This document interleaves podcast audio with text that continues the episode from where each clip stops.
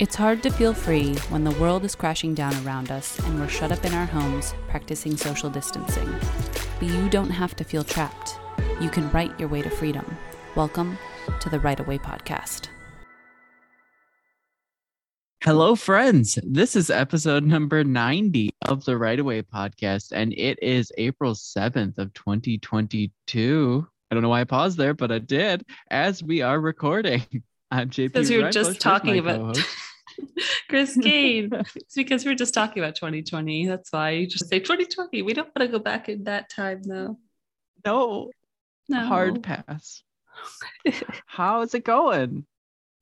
It's going pretty well. My brain's like scrambling, like, what have I done this week? Because I have not put any time into writing the fantasy, which I'm chastising myself for, and that's what I'm going to try and focus on today. But I did get some more on the next romance uh, book with my co writer and moved forward on German translation. So I have a translator, we have a verbal agreement. I have to create the contract on Upwork. And the way Upwork works is you can set milestones to issue payment throughout the life of the project. So we'll set up a project for the entire series, and then each new book will be a new milestone. And so we set the budget for each book and the deadline. And then once they complete that milestone, they get paid. Now, one of the interesting things about Upwork, which I haven't dealt with before, because normally working with uh, freelancers as an author, we just pay each other through PayPal most of the time. When you work through Upwork, you have to put at least part of the money if you're doing milestones. You put the first milestone in escrow, the amount for the first milestone in escrow. So you have to have the money for your project ahead of time. They don't get paid mm-hmm. right away. Upwork just holds it, and that way everybody knows that the money at least exists for them, and you're not going to screw them over. Yeah, but that does mean that I have to wait to start the project until next month because I, I need some more monies to roll in for my comfort of what I have in the business bank account. Yep. But I'm pretty excited about that. Yeah, that's really cool. I uh I didn't know that about Upwork and that that makes sense for those kind of projects where you may not necessarily know the other person very mm-hmm. well. Yeah, interesting. How about your week? Yes. Yes. No, it's been a yes, yes. It's been a good week. I finished the the art project uh, that I was working on um for someone and I have already started the works of the second art project that I will be working on. Um we're just kind of figuring out what that's going to look like. That is a huge undertaking and I'm excited for it. And I'm going to keep that mysterious because why not? And I've been doing uh, edits on the short story because because I've been able to push aside the client work because it's uh at the moment I don't have anything that's coming due. So I've been able to work on the short story, get the edits in that I want um to make it a just from good, uh, which it was to like excellent because I'm trying to add in a lot of pieces because it's our leader magnet into the series that we're writing. So I just want to add a bit more to it. But that's been fun and I'm really close to being done with it. So yay. And then I gotta go back into edits for one and then throw it into the wind. Excellent. I forgot to add one of the most significant changes to my week is I now have smalls and after school care for an extra two hours a day. And that Ooh. has definitely saved my last couple of days because my sleep schedule's been whack. So I have not had the energy to start working until like about 11. Mm-hmm. And if he were not in this after school thing, that would be about an hour and a half of work that I'd be able to get done. But now I still have close to four hours of work, which is like my desired focus time each day. That's good. Excellent. And he's having fun with that? Yes, he says I help babysit because it's just younger kids in the program with adorable. him. There's five of them. Yeah, it's pretty yeah. funny. Awesome. No, that's good. I'm glad that you found something that you can uh, use. as Indeed.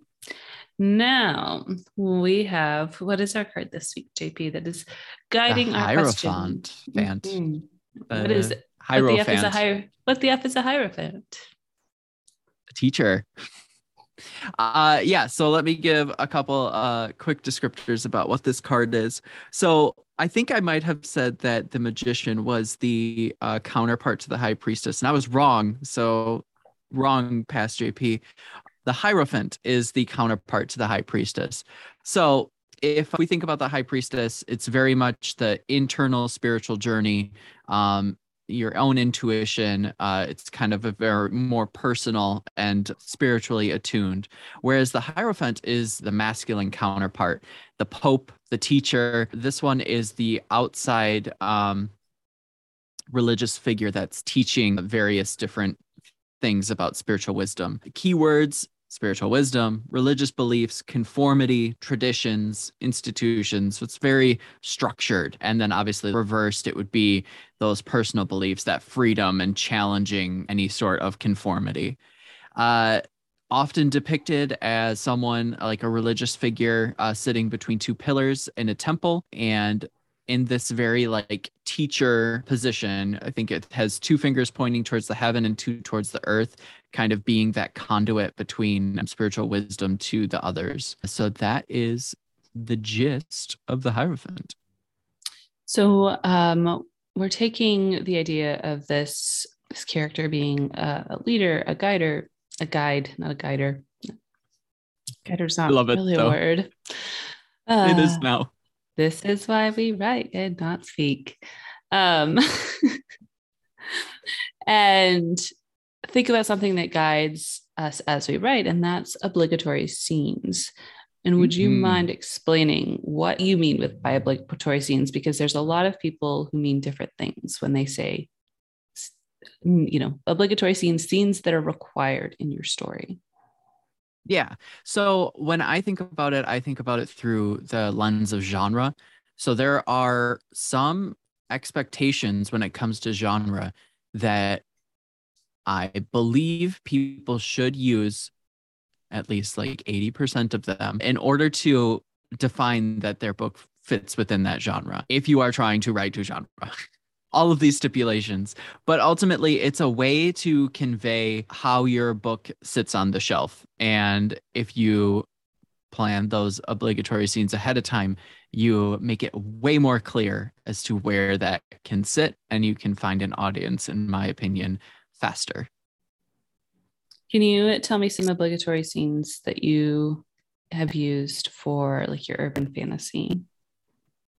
Yeah. So we have, it's basically like an academy urban fantasy. So if you think about that, what does that look like? So we pull on things like like that the Winx saga from Netflix, uh, or like Harry Potter, or any of those sort of academy things. You have obligatory scenes where they're learning something in a classroom. Sometimes you have teachers that are sketchy, questionable, especially if you're through the lens of the younger audience. There are some adults that seem untrustworthy and there are other adults that don't seem to be paying attention and only these kids can solve the mystery. Uh, so there's those kind of dynamics when you think about it. Um, and uh, usually a little bit of romance. Uh, we were trying to steer clear of that but then we realized the more and more we were writing and realizing what we were writing we figured yeah there has to be a little bit of romance to it because almost all academy urban fantasies have romance. So those were the obligatory uh, pieces that we added to it. Yeah, in romance, there's a book called Romancing the Beat by Gwen Hayes. Mm-hmm. And it is one of the books I recommend, like top. And it's basically 20 plus somewhat obligatory scenes. But if you're talking about overall for romance, your obligatory scenes are going to be your meet cute, your first kiss, your dark or gray night of the soul, your reconciliation. Almost always between the dark uh, night of the soul and the reconciliation, there will be a mirror character moment where the the side character reflects truth back to the main characters about the situation. What other scenes filter in tend to depend on like their specificity on what your subgenre is.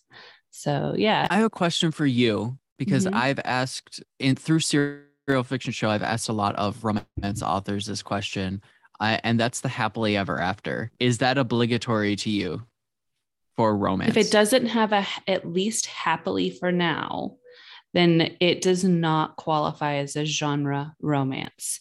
It mm-hmm. might be a love story, like Romeo and Juliet is not a romance, it's a tragedy because it does not end in a happily ever after. Anything by Nicholas Sparks is not a romance. It's a tragedy. So yeah, you are required for genre romance to have happily for now yep. or happily ever after and that's what all of all the romance authors I talked to said the same thing. And I just found that interesting because as someone who doesn't write in romance, that almost seems like if I didn't have those conversations and I was like, yeah, I'm going to write a romance, I probably wouldn't do the happily ever after because I would think that I was doing something new or something different happily for now or happily ever after is obligatory to the romance genre. So it is a very hard set structure that readers of that genre expect.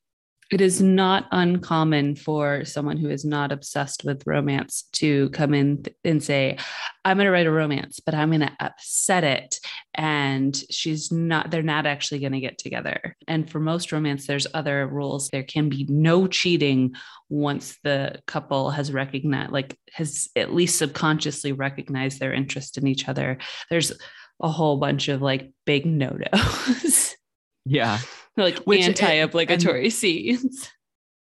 Yeah, and that's what defines the genre. That's what puts it together and uh, really defines what the expectations are, what the rules are, what the authority is behind that genre.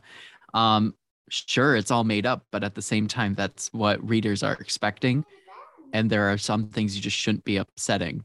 Now, one of the things that I've struggled with as I look at new genres is how do you figure out what those obligatory scenes are without like mm-hmm. immersing yourself in reading a hundred books? I think you need to read three.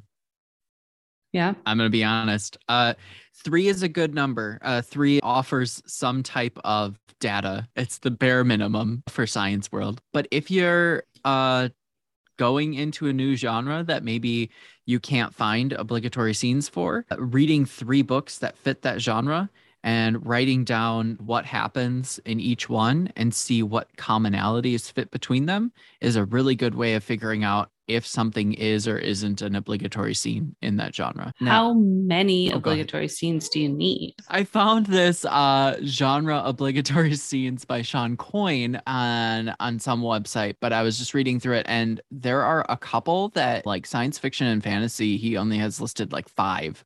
Um others like romance there's about 10. I think realistically it's those hard hitting pieces, those things that are so common among them that you can just point right at them. When you think of like science fiction and fantasy, almost everyone has a moment where they're quote unquote not in Kansas anymore, where something happens and the world that they knew it is uh, odd. It's different. Something has changed. There's a huge conflict that has altered the perception of the main character. I would say 90% of science fiction and fantasy has that, which makes it an obligatory scene.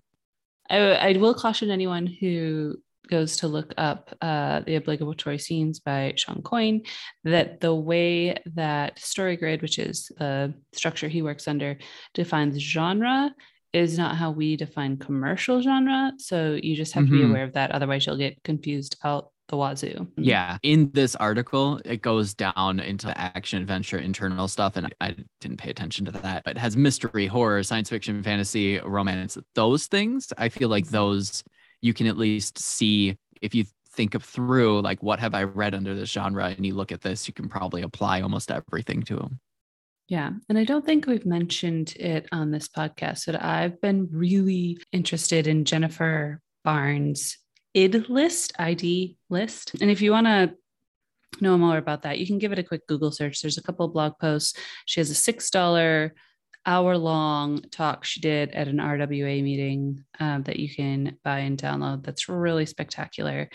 And but it's about figuring out what are those images, those scenes, those characters that your readers or you specifically you're figuring out for you and as a way to connect to your readers just really love like are do you mm-hmm. just get super excited when something's set in a gothic mansion that goes on your id list and obligatory scenes are sometimes in alignment with our unnecessary plot moments, right? Like our inciting incident, our midpoint, our final climax. They're sometimes in line with that, but sometimes they are just scenes that give us the good feels that are the reason we go to that particular genre or subgenre. Yeah, definitely. And I would say too, there are always opportunities to turn the obligatory scenes on their head without having to completely oppose or be different 100% from them.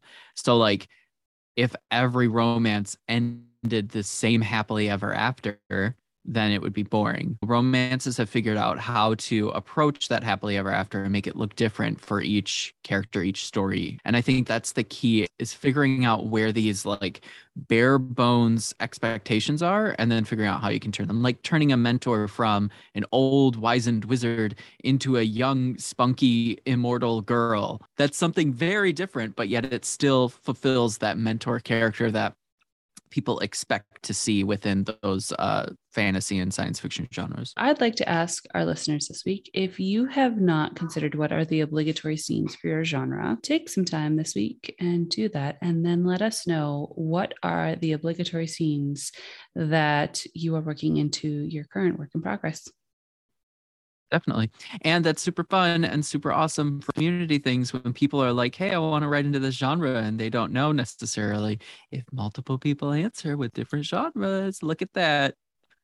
We would have a list All right, we are going to go record our business question this week, which is What have you rebelled against in your author business and found success with doing things that go against the current? If you would like to listen to that episode, you can check out our Patreon, which the link will be in the show notes. See you later.